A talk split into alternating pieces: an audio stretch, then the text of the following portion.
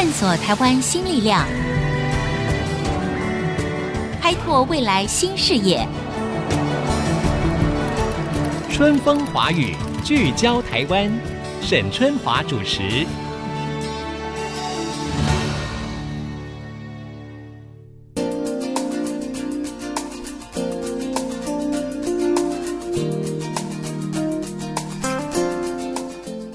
各位听众朋友，大家好，欢迎收听 IC 之音春风华语聚焦台湾，我是沈春华。诶，说到了这个创业啊，这个创业白百款啊，但是呢，你知道呢，呃，现在有一种昆虫产业哦，可以创造很大的商机呢。简单的说哈，虫虫也可以立大功，这个很新鲜吧？相信很多人可能对这部分的这个产业的循环呢，可能不是那么了解。那比如说了哈，有一种叫做黑水虻。这个黑水虻它就可以分解废弃的农业的副产品啊，比如说它可以分解厨余哈，也可以产生蛋白质，因为它可以产生蛋白质啊，所以呢就可以成为这个饲料。那么您或许想不到，这个市场其实是非常大的，光是作为饲料的鱼粉，一年呢全球的市场接近六十三亿美金。但是因为鱼粉呢，它可能会让这个海洋的资源呢太快的匮乏，或者是滥捕一些小杂鱼啊什么之类的，而且它的成本呢似乎也越来越高，所以有人就想到说，哎，那鱼粉有没有办法用昆虫来取代呢？就是它去利用这个昆虫里面的蛋白质，所以所谓的昆虫产业经济循环呢就这样产生了。那么今天呢，我们在节目当中邀请的到了这一位呢，他的公司叫做从小到大，这个很有意思哈，这个虫呢就是。指重重危机的重哈，那道是指道理的道啊。从小到大，我们来欢迎这个共同创办人是曲承轩啊。承轩很年轻了，所以我就直接称呼你的名字啊。承轩你好，沈姐你好。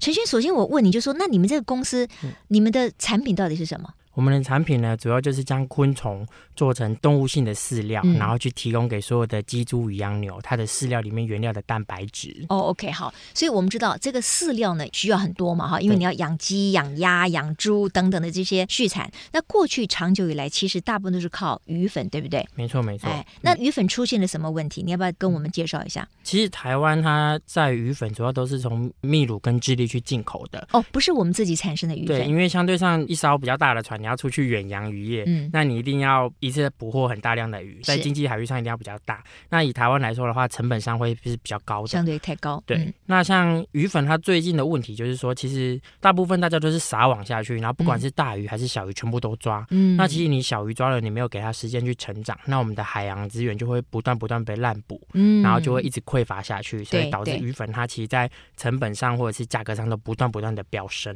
再来就是说，现在的很多塑胶微粒嘛，我们看到很多影片里面都有一些塑胶漂流在海上。那其实那些塑胶微粒呢，还是会累积在鱼的身体里面。嗯、那进入到我们食物链里面的话，嗯、那其实到最后到人类身体也被我们吃进去了。对对，它累积性是非常高，所以鱼粉它就是有一些成本上的问题、价格问题以及这种。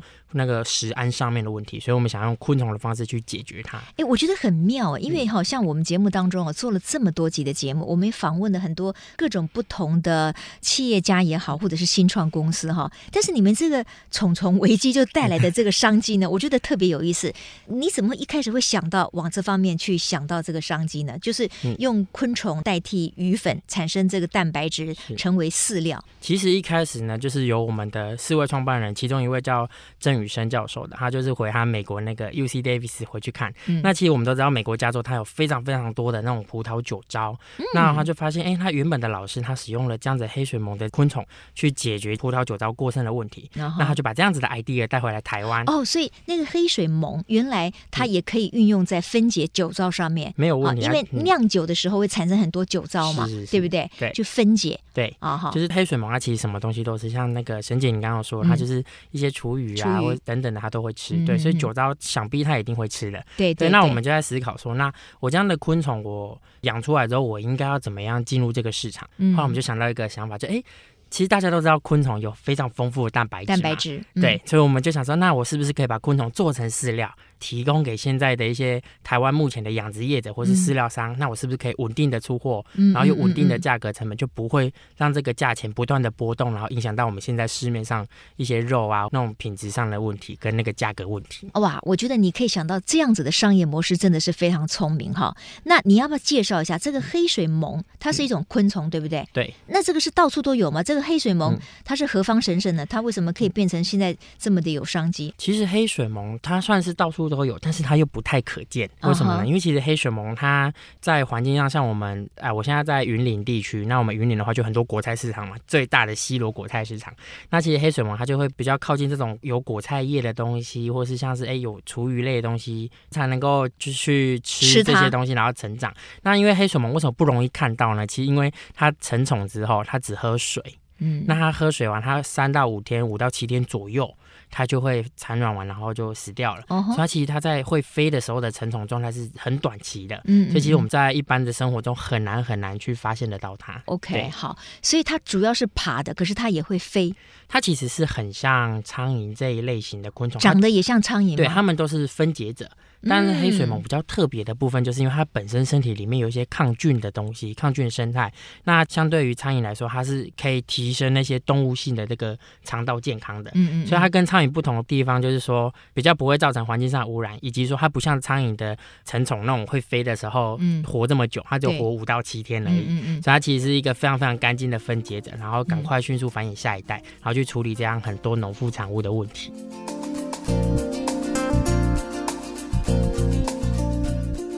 那我知道，就是说黑水虻呢，常常被用来分解厨余，因为你想想看嘛，嗯、我们光是台湾每一天可以制造出多么多的这个厨余哈。是。那也就是说，黑水虻它是很会吃这个厨余的，据说它食量很大。对，像我们一公斤的黑水虻，它就可以吃差不多它十倍到十五倍。就是它需要吃十公斤，甚至到十五公斤的。很难想象哎，它那么小一个东西，它需要一直吃，一直吃，一直吃。因为他在小时候在还会爬的时候的阶段，他就是努力努力的吃。嗯，那他那时候的成长期大概是二十天左右。对，那他就会在这个时间内把它该有的热量吃完之后，嗯，成虫它就不吃任何东西了，它、嗯、就只喝水。嗯、那它的肚子就会有透明的一块，就是它小时候吃的那些热量，它燃烧完了。它就死掉了。OK，好。对，但是呢，你们现在的方式呢是说，把这个黑水虻呢，把它作为饲料，让它成为饲料里面的动物性的蛋白质，对，不对？来取代鱼粉嘛，对是不是？因为鱼粉有刚才你说的那些问题嘛，哈、嗯。但是就是好像欧盟它禁止这个吃厨余的黑水虻作为饲料，它的忧虑是什么？其实欧盟它在二零一三年它就开始有针对黑水虻这一类型的昆虫产业去定法规，那它禁止它吃厨余的原因。原因是我们以猪或是牛来说好了，以猪的话，最近最夯的就是病死猪的问题嘛。对对对。那我们都相信，就是说厨余里面一定会有一些猪肉。嗯。那其实它猪肉里面有一些病毒蛋白，它即便是透过昆虫去分解，它还是残留在那个昆虫的体内。哦，就是病毒还是可能残留的。病毒还是残留的。所以就是说，即便我今天喂后来用猪去吃了黑水母之后。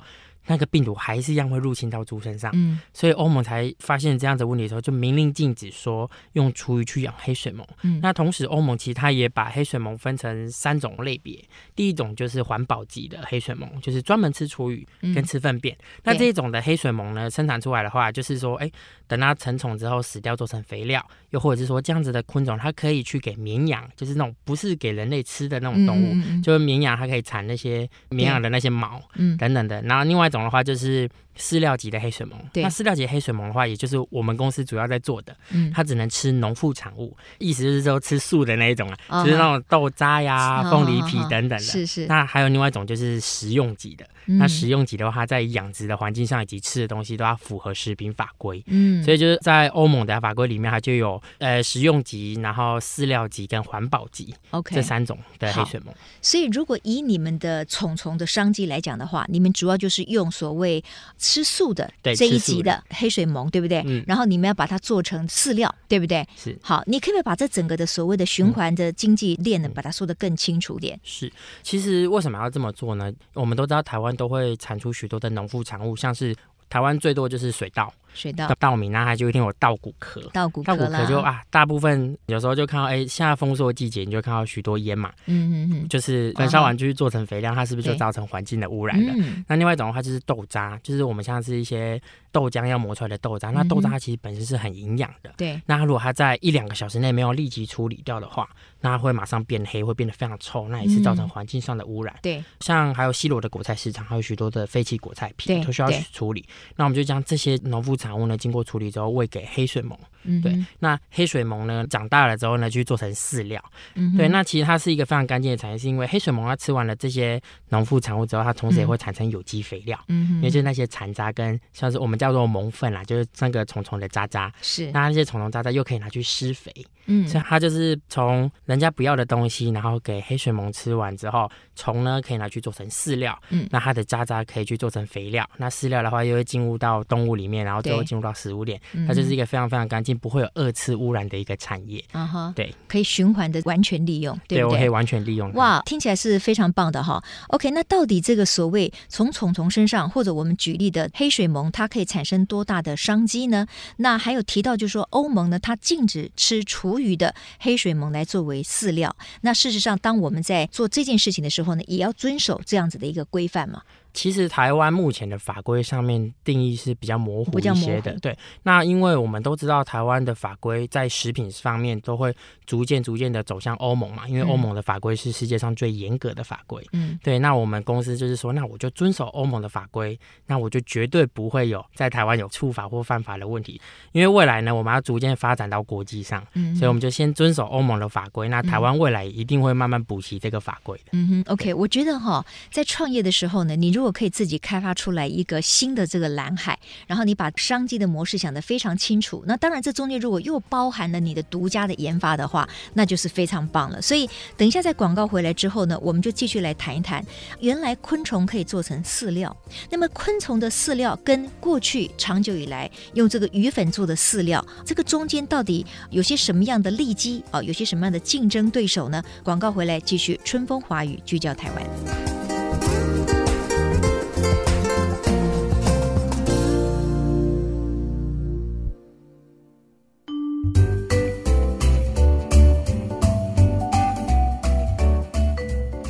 众欢迎回到春风华语聚焦台湾。我刚才说呢，这个创业百百款哦，今天我们要谈的是从小小的昆虫的身上也可以有商机无限哦。那我继续要请教从小到大的共同创办人陈轩啊。事实上，如果我们去谈这个虫粉来比较过去饲料常常用的这个鱼粉来讲的话，在成本上，难道虫粉就是会低很多吗？还是要怎么样去降低这个成本？虫粉的话，其实我们看到这样子的产业，一开始会想到我原料是不是使用人家不要的东西？那对，其实相对上，我在于鱼粉来说，鱼粉要花油脂去远洋捕捉来说，我其实成本上是比较低的。对，嗯、但但是因为虫粉它其实跟鱼粉的产业蛮像的，我需要很大的量，我才能够去降低我的成本。对，所以呢，我们就是。透过化工制成的背景，然后去结合自动化，然后就是要去将昆虫呢去量产化。那相对上，它在成本上面就可以跟鱼粉去做比拼。对。那所以，如果以你们现在的这个东西，就是一般人他如果他想要去做饲料的时候，他想要采购鱼粉还是虫粉，他的考量会是什么？如果你们可以卖的比较便宜，当然也许他们就会考虑了。对，对不对？像我们去接触市场吧，第一个人家就会先问你价钱，对，价钱多少钱？哎，然后第二就是问你哦，那你蛋白质够不够？对，其实像如果你蛋白质足够的话，它说不定加少量一点，嗯哼，它还会有更好的效果，嗯，或者说跟以前一样的效果，但是它加少量的话，相对上它成本就比较低了，对，没有错。然后第三个问题的话，就是说，那你的微量元素到底 O 不 OK？嗯哼，对，因为像微量元素的话，现在很多东西都很难去替代鱼粉。是因为其他的那种替代方案，它不是油脂太多，嗯，不然就是说它可能就是会有腥臭味，嗯，那因为像腥臭味的东西喂给像是我们蛋鸡好了，就是生蛋的那种鸡，它不喜欢吗？不是，它吃了之后，嗯，那个蛋会有味道，哦，哦，那个蛋有味道，其实我们吃下去的时候就会觉得。就有些人会吃水煮蛋，他就是吃那个纯天然的香味嘛。但他发现，如果是吃比较腥味重的那种饲料，料的话，会影响到蛋的味道。它那个蛋会有味道。哇，好有趣哦！我们都没有注意到这一点呢。啊、嗯，所以其实我们就是你要去替代鱼粉呢，它真的是非常困难的一件事情。哦，对。那在近几年来呢，黑水虻它就是成为了一个最好一个替代鱼粉的动物性蛋白。OK，好，因为它可能也没有什么太奇怪的味道，然后它的蛋白质的含量跟这个鱼粉也有得拼吗？是，透过我们的其中一项核心技术，我们就会将昆虫去做精炼，然后去提取它比较丰富的蛋白质，嗯，那我们才可以去跟最高级的鱼粉去比拼。嗯哼，对，那我贩售最高级的虫粉，就是我的蛋白质含量很高，给业者，那相对上他可以用比较低的成本买到哎比较优质的蛋白质的这个产品，那他就不用花很多的钱去买比较高级的鱼粉，嗯，那相对上他就会比较有吸引他的点去购买我们的宠粉。那现在你们在推广期间，就是说一般的这个购买饲料的人，他们的接受度如何？嗯、也就是说，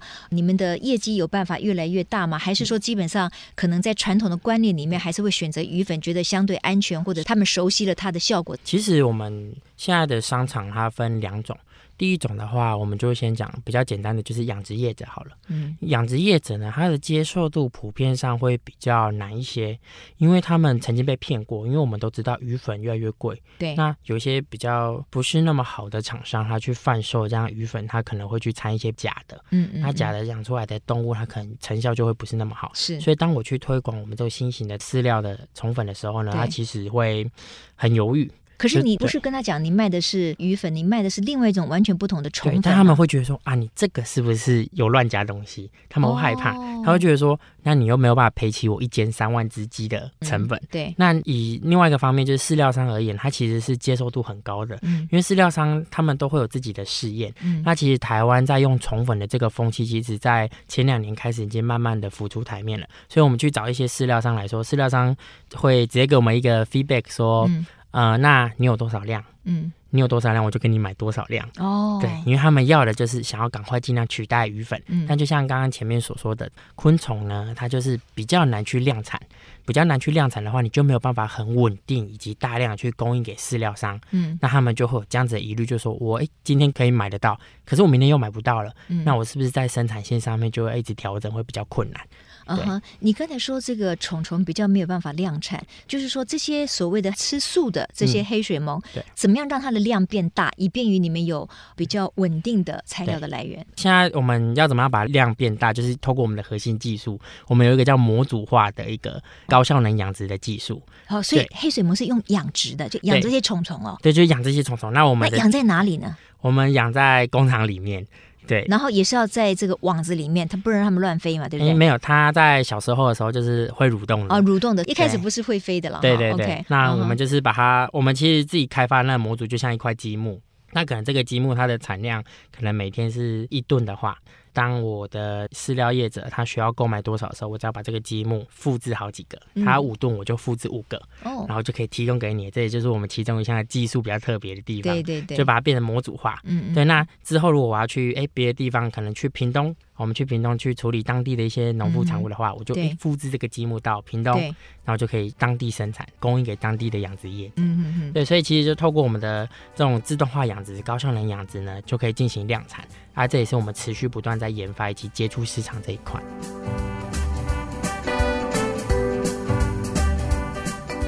所以你们在研发的过程当中，每天都要看那些蠕动的虫虫，是吧？对啊，我们每天都是照顾它。你的团队应该没有女生吧？嗯，目前是没有。我觉得对女生来讲，我们每天要看那些蠕动的虫虫，真的是心理上有一点困难。可是它其实很可爱，哦，对了，对了，对了，对。你如果跟他说说话，还放音乐给他听，他应该要长得更好一点，长得比较健康。OK，其实这个团队哈，事实上是有参加科技部的创新创业的激励计划的，是不是？对，没错。哈、uh，huh 嗯、那呃，你们获得了奖励吗？最佳杰出奖。评审给你们的理由是什么？第一，其实就是我们有创业的热忱，那确实我们也是真正想来创业。对对，然后第二部分，其实我们从一开始进入这个科技部激励计划里面呢，其实我们一开始还蛮懵懂的，就是不太了解。Uh. 再来就是因为也是学生出身的，那时候也还没有很接触市场。可是透过 FIT 他这一段时间的培训，嗯、那其实我们就哎。虽然压力很大，但是我们也成长了非常非常多。嗯、那评审也在过程中不断看我们一直修正我们自己的商业模式，对，对，对，以及说如何开始慢慢导向这个市场，以及说如何进入这个市场。嗯、哼对，那我相信评审应该是看到我们的热忱，以及说我们不断不断的进步，然后就给予我们这样的肯定。是刚才那个程轩提到的 FIT 呢，就是科技部创新创业激励计划。对不对？啊、哦，你们获奖有奖励金吗？FITI 呢，他会给你两百万的创业基金。哇，那你不就有了第一桶金可以创业了吗？对啊，对啊，你们就是用这个创业基金来开始运作你们的公司嘛，嗯、对不对？对对对。啊哈、uh huh，OK，好，那你预期顺利的话，一年大概会有多少的营业额呢？我们目前的营业额的话。以我现在现有的产量来说的话，大概一年将近一千五百万左右。哦，那挺不少的呀。嗯、就是靠这些虫虫卖这些做饲料的原料哈，对不对？就是动物性的蛋白质。对对对，就可以产生一年大概一千五百万的营业额。嗯，啊哈，那你预估呢？它是可以成长到多大？成长这一块要看后续的这种合作模式，因为我们都其实我们现在做这种饲料，嗯、它其实就跟人一样，人每天都要吃饭，嗯、动物每天也需要吃饭。那当然，这个市场如此如此的庞大，像前面沈姐讲的，就是一年就有六十三亿美金的这种对。这么大市场，我们都不知道原来做饲料，你看，所以有多少产业，你只要愿意去发掘，是。这其中真的是商机无限哈。对，所以我们就是未来应该会透过产销的方式，就是联合这样大家一起，然后去发展这样子的产业。共创这个市场啊哈，uh. 当然了，今天呢，我们也透过访问程轩哈，才了解说虫虫呢也可以立大功，除了就是说可能可以分解厨余啦，嗯、或者是说可以成为取代鱼粉的动物性蛋白质之外，好像对于昆虫的消化塑胶或者是保丽龙、嗯、这方面也可以吗？就他们也可以分解保丽龙啊？嗯、应该说那时候我们的想法是虫虫也可以立大功，嗯，对，那虫其实有很多许多昆虫。那其实分解塑胶以及那种保丽龙的话，主要是以黄粉虫为主去分解那个保丽龙。那它其实也是一种循环的经济，对。所以我们就把这样子的一个 idea 跟概念套用在我们这个黑水虻的一个产业。那我跟黄粉虫不一样的原因，是因为我们黑水虻主要就是吃农副产物，对。那黄粉虫的角色就拿来吃塑胶跟保丽龙，嗯嗯嗯，那一样都可以去分解这样子环境上会造成污染的产品，这样。OK，所以你们也有在做这个黄粉虫，也就是所谓的面包虫嘛，对不对？哎，目前的话，我们是。专攻黑水虻为主，对，因为黑水虻其实它体内还有许多的抗菌生态啊、几丁子等等，它都可以增强动物它的肠道健康，以及说它的虫油里面，就是虫虫它体内的油，还有一些月桂酸，它其实是对人体蛮好的，所以我们还有在发展奈米乳液这些产品。对，奈米乳液用虫虫做啊？对，就是它那些油啊，它可以去做成化妆品。那当然，其实台湾以台湾现在来说，你跟他说。啊，你这个化妆品是用虫虫做，他们就会比较害怕，所以我们现在目前的目标应该会先把这样子的产品外销给东南亚市场，因为东南亚在吃虫啊或是用虫的风气其实是比较盛行的。对，他们就吃炸昆虫吗？对，当做美食啊。那未来其实大家如果开始发现，其实它是一个很天然的又很纯生物的这个原料的话，其实我觉得到时候产销履历做下去，其实大家都可以接受这样子的产品。哇，没有想到哈，一个虫虫真的不只是我们今天谈到的做饲料，甚至。你说还可以做成如意啊，等等的哈，有无限的开发的这个可能性。好，今天非常谢谢陈先到我们的现场接受我们的访问哈。有一句话呢说，行行出状元哈。我觉得其实每一个人在我们的生活周遭，就是说你可以看到别人看不见的，那你也许就可以给自己找到一片蓝海，有一个新的商机哈。那当然你要付出一定的努力了哈。透过许承轩的这个故事，还有他们的新创，我想也可以启发所有的年轻人，就是你要非常勇敢的，然后在我们。的生活里面去找到新的可能性，也许你就是下一个创业家了。谢谢各位的收听，也谢谢程轩。我们下一次同一时间空中再会，拜拜，拜拜，谢谢。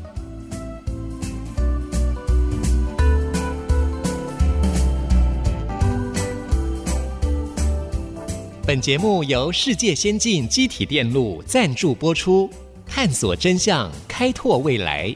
世界先进机体电路与您一起聚焦台湾。